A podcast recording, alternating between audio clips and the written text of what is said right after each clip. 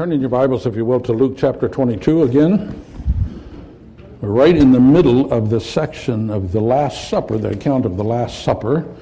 We saw the, uh, the um, institution of the Lord's Supper and the last Passover last week, and now we move on to the discussion that follows that between Jesus and his disciples in chapter 22, verses 24 to 34 today.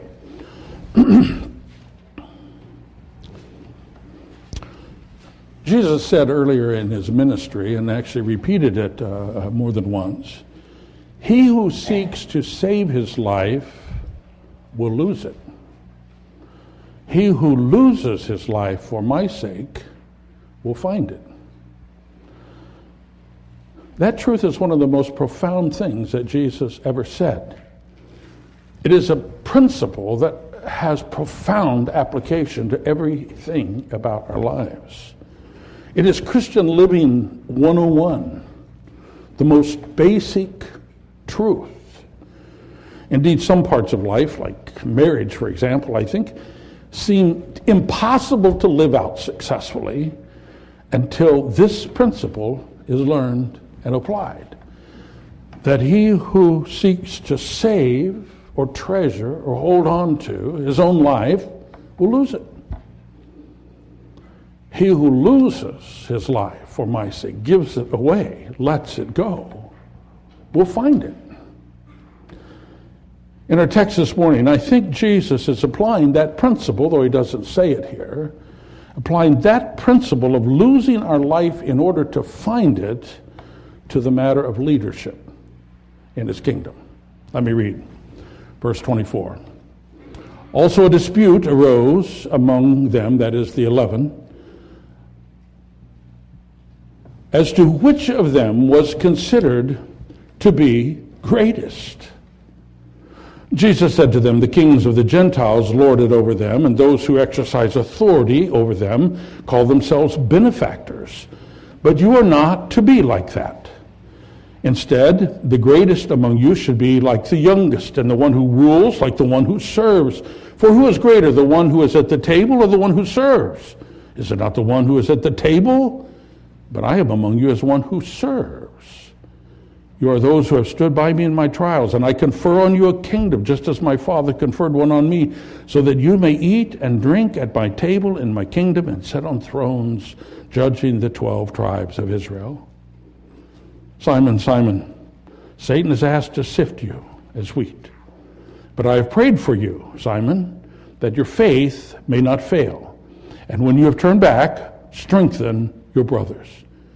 But he replied, Lord, I am ready to go with you to prison and to death. And Jesus answered, I tell you, Peter, before the rooster crows today, you will deny me, deny three times that you know me. Well, there's two sections here, really. There's the, uh, the first part of the discussion, and then the Simon, Simon, Satan has desired to sift you, that whole part of the discussion. So we're divided there, and the two truths. The first is this true greatness is found in serving.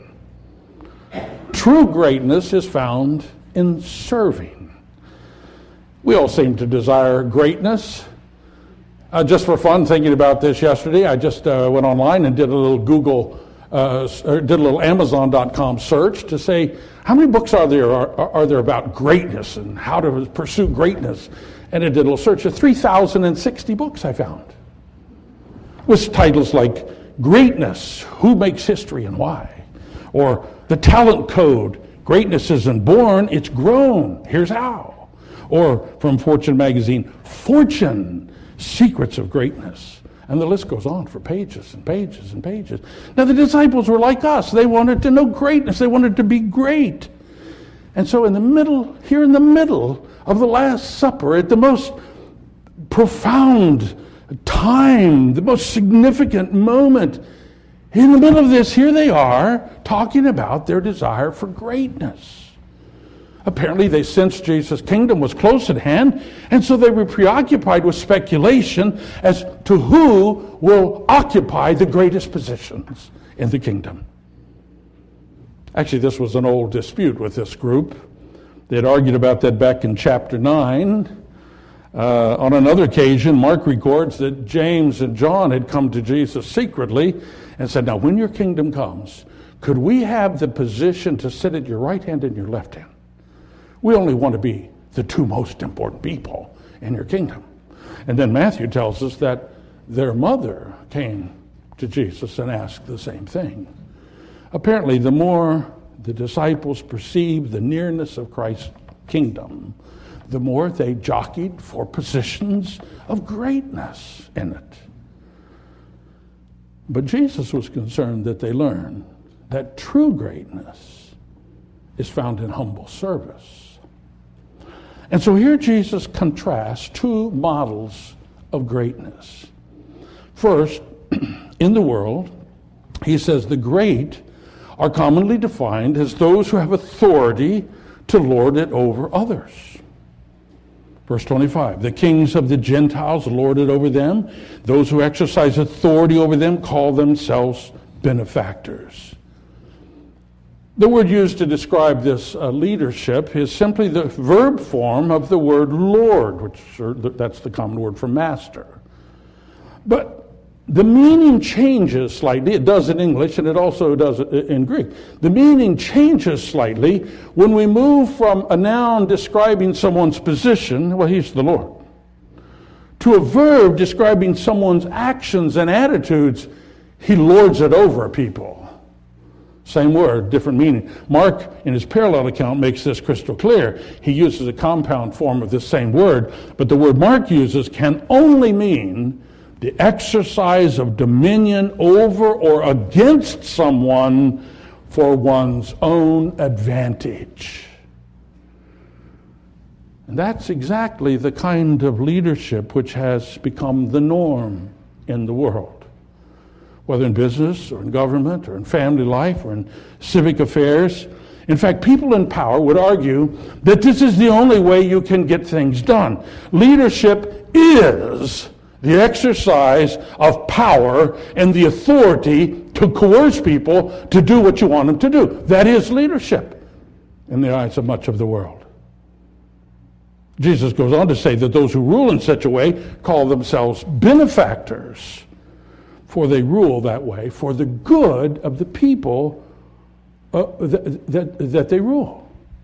And so history is filled with leaders who assume they know better than the people that they rule and presume to heap upon their subjects burden after burden for their own good.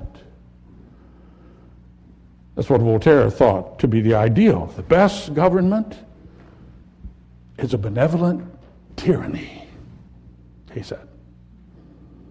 C.S. Lewis warns that of all tyrannies, that tyranny sincerely exercised for the good of its victims, may be the most oppressive. For those who torment us for our own good will torment us without end, for they do so with the approval of their own conscience. This worldly model of greatness is everywhere around us. This is how governments function this is how most businesses function. This is how many churches function. In fact, it's the way many homes function. For this is how many men see their role as fathers and husbands, lording it over their families for their own good, of course. But I'm in charge here, and you'll do it my way. I know best. You must listen to me. I don't have to listen to you. And so kids grow up having learned to lord it over whoever they have the opportunity to lord it over, considering such wielding of power to be a sign of greatness. This is greatness. And we wonder why bullying has become such a problem in schools and why there's so much domestic violence against women and children, and why even women growing up under the same model now do the same things more and more. It's no great mystery. When we define leadership as simply the autocratic wielding of power to serve my agenda. But Jesus sets before his disciples a quite different model of greatness, another kind of leadership. And this second model of greatness is nothing less than the example of the Lord Jesus Christ himself. Now, let's be clear here before we get into that very far. Jesus is not denying that some people rule, rule and that some have greater authority than others. Jesus certainly didn't deny his own authority. And he had chosen these apostles and given them authority. In verse 28, he says, You stuck by me through tough times. In verse 29 and 30, you will rule in my kingdom. He had given them that authority. He had authority. He had given them that authority.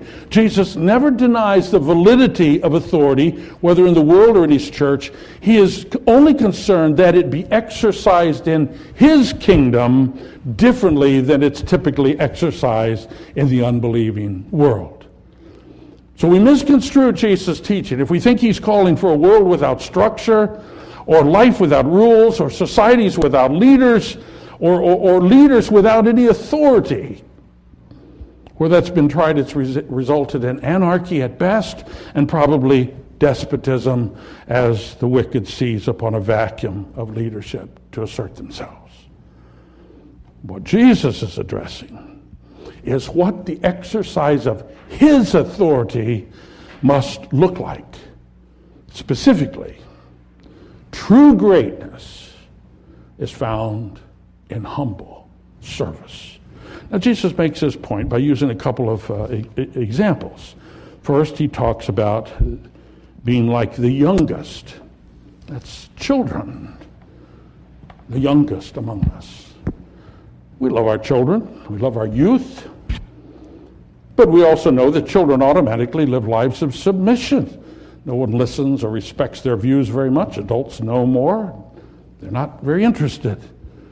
The youth have little power to bring about anything they want to happen. They're always having to submit to somebody else's authority, whether parents or teachers or even older siblings.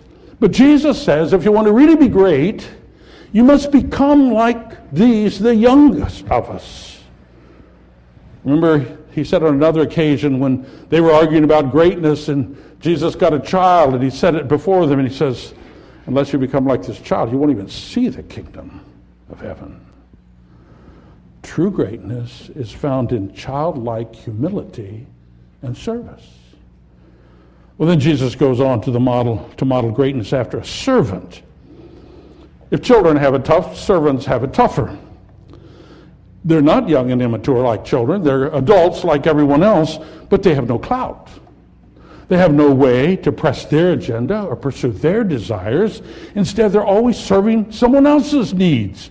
They're always submitting their will to the will of a, of, of a, of a boss or, or a master. They're always obligated to do what other people think is right. In fact, they're obligated to do the things that other people don't want to do, the dirty work. But Jesus presents himself as a servant not a boss. One who takes the lowly place, not the one who wields power. He says here, who, who has, is the most prominent? The, the person sitting at the table eating dinner or the servants that are waiting on his table? Well, clearly it's the person sitting at the table, right? But I have come to you and revealed myself to you as one who is a servant that waits on the table. According to John's account of the Last Supper, it's about this time that Jesus takes off his coat and takes off his shirt, wraps a towel around his waist, and picks up the basin and gets down on his knees and starts washing his disciples' filthy feet. That was servant's work. No self respecting head of household would ever get down with a basin and towel and wash someone's feet. But Jesus did. And he explained it. He said, You call me teacher and Lord? And rightly so, for that is what I am. Now that I, your teacher and Lord, have washed your feet, you also should wash one another's feet. I have set you an example so that you should do what I have done to you. I tell you the truth no servant is greater than his master. You see, here Jesus applies this principle of dying to live to this matter of leadership, to this pursuit of greatness. If you try to lord it over people, you will never know greatness. You will never lead well. But if you humble yourself to serve those you lead, to wash their feet, to give your life for them, you'll find your life being filled with greatness. Years later, Peter, who was here and who John tells us had a little trouble with this foot washing business, Peter showed he had learned this truth as he passed it on to the elders of the church. In his first epistle, he writes, To the elders among you, I appeal as a fellow elder, a witness of Christ's suffering, and one who will who also will share in the glory to be revealed. Be shepherds of God's flock that is under your care, serving as overseers. Sounds like an oxymoron, doesn't it? Serving as overseers. Not because you must, but because you're willing, as God wants you to be. Not greedy for money, but eager to serve. Not lording it over those entrusted to you, but being examples to the flock. True greatness is found in humble service. That's the first truth. Then there's a second truth here in the second part, and that is this God prepares us to serve through our weaknesses.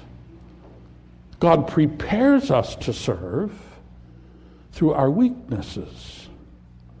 You know, no matter what career field you uh, wish to enter, you will find that there's some procedure to get there, some hoops you have to jump through to get uh, to reach that goal. It probably involves a certain amount of formal education, perhaps some additional technical training. Uh, it may uh, uh, include some apprenticeship or some internship. There may even be some mandatory continuing education. But in most every field of endeavor, of endeavor people uh, have laid out what is required for someone who wants to uh, do this. Well, the Lord has a different way of equipping us to serve Him.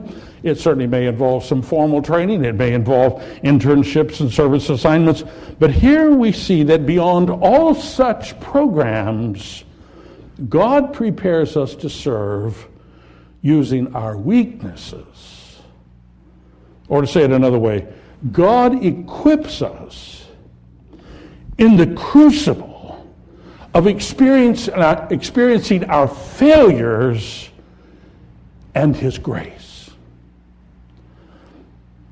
What's going on here is that Jesus knows the trouble which was ahead for him and his disciples. He knew that his arrest and trial and suffering and death would stress them to the breaking point. He understood the fear that would overwhelm them. He understood the anger that would burn within them when they saw this injustice. He understood the disillusionment that would poison their thinking. He understood the helpless despair that they would, would feel and the shame which all of those things would, would produce in them as they saw their faith shaken.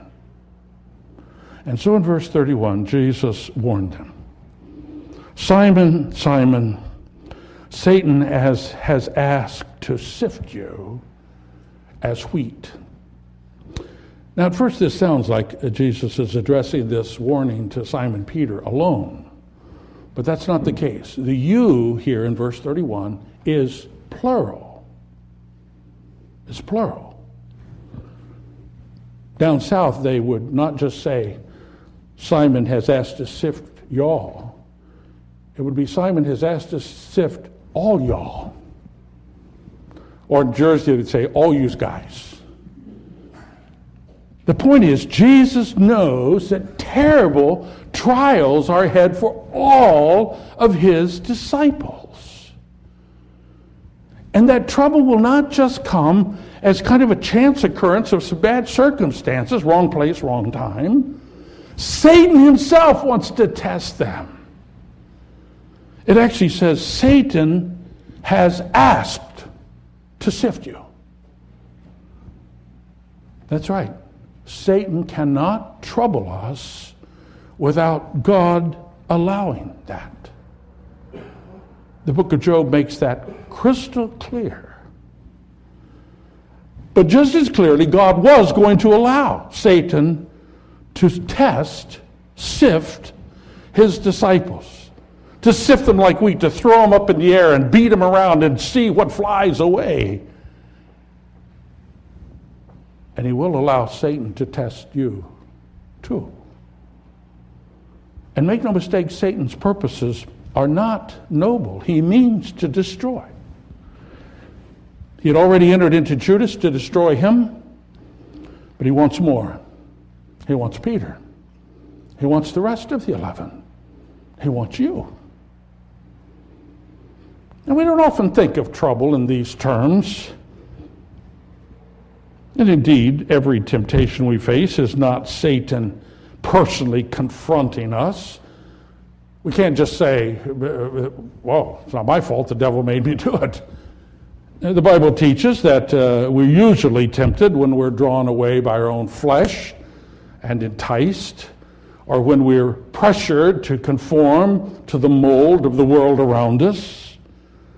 But the scripture also warns that Satan goes about as a roaring lion, seeking whom he may devour. That's not a myth. That's not just poetic language. Satan desires to sift you, test you, bring you down. What does that experience look like if we encounter it? Well, I was reading Philip Ryken's commentary, and he has such a down to earth description. Let me just read you his description. Here's how he describes it Satan's demonic influence is there in the selfish move we make to keep what we have for ourselves rather than giving it away for Jesus. It is there in a ministry conflict that tempts us to quit, go somewhere else. It's there in the sudden impulse to click on the link to the pornographic website. It's there in the secret resentment that we have towards someone's spiritual leadership, whether in the home or in the church. It's there in the temptation to give up on a difficult relationship. It's there in the despair we feel about ever making progress against the main sin that seems to dominate our heart's daily agenda. Satan and his demons are always lurking in the shadows, desperately hoping that one day we will walk away from Christ completely. And so Ryken concludes one of the most dangerous things in the world would be to think that we're not in any danger.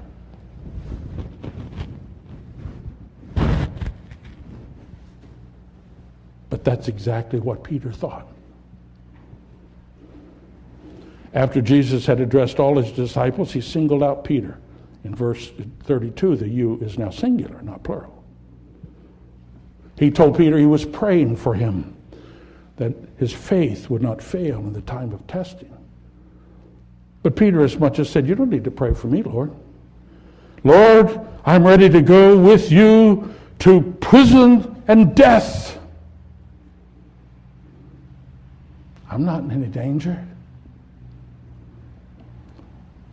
But Jesus knew how weak Peter really was. And so Jesus told him about the failure which was looming in his life. Before the rooster crows today, you will deny me deny three times that you know me. We'll get to that incident in a, in a couple of weeks. But you see, Jesus knew what he was talking about. Peter was not strong enough to stand against the wiles of the devil. He was not. He wasn't even strong enough to stand against the questions of a servant girl. So, what's going on here? Why did God allow this testing? What was Jesus' pray, prayer uh, would be the result? What was he praying would be the result? What was God's purpose in all of this? If he's in control of it, what was God's purpose in all of this trouble? Well, Jesus doesn't leave us wondering. He tells us uh, right there at the end of verse 32 I have prayed for you, Simon, that your faith may not fail. And when you have turned back, strengthen your brothers. Brothers. Strengthen your brothers. This is the goal which Jesus had in mind, for which he was willing to have his disciples severely tested, indeed, for which he was willing to even see Peter fall, fail, be a disaster. Jesus was equipping Peter to minister to serve his brethren. God prepares us service through our weaknesses. For that's when we come to know his grace. Now, I'm not making this up. The Apostle Paul teaches us this very clearly in 2 Corinthians 12. Paul had a thorn in his flesh. There's much speculation of what that is. We think maybe it was bad eyesight. Some people said it was gout. Most every people, most everybody kind of uh, uh, projects on Paul whatever their little problem that they deal with all the time is. We don't know what Paul's thorn in the flesh was. Here's how Paul described it, though. He called it a messenger of Satan sent to torment me. And so the Apostle Paul asked God to take it away.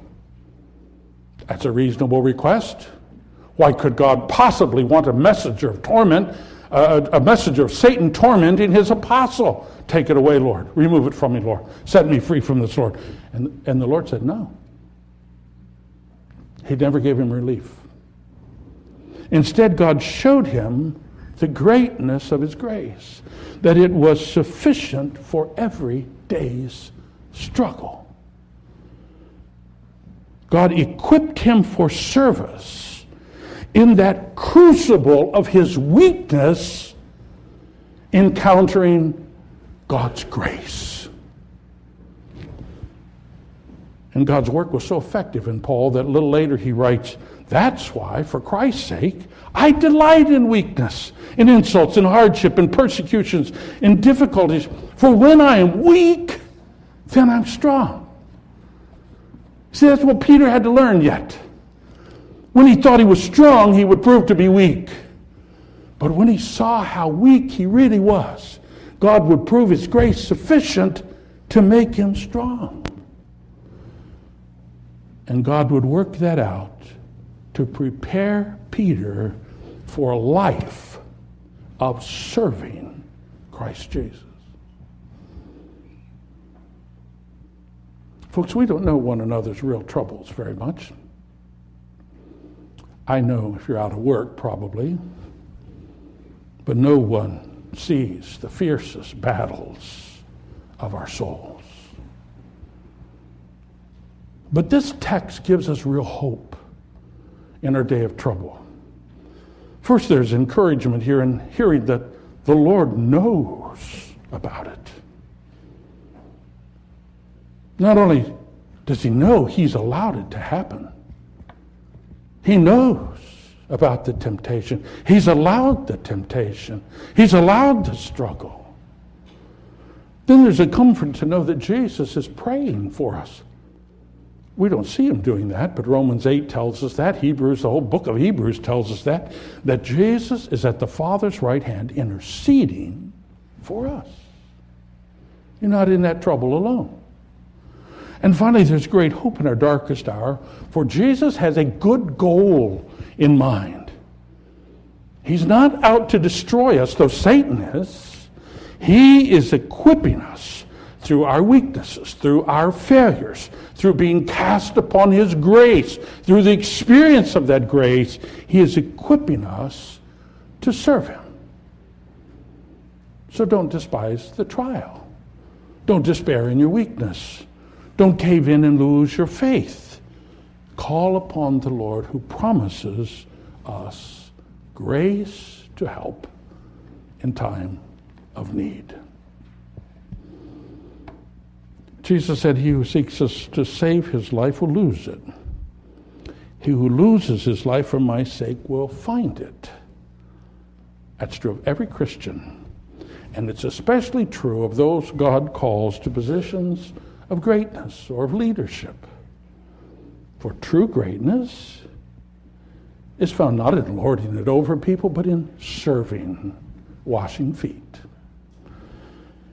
And God prepares us for that service through our weaknesses by allowing us to fail, allowing us to come to the end of ourselves so that we can see His grace at work. It's all part of the dying to self that we might live the resurrection life of Jesus. Amen. Let's pray. Thank you, Lord, for your promise to never leave us or forsake us.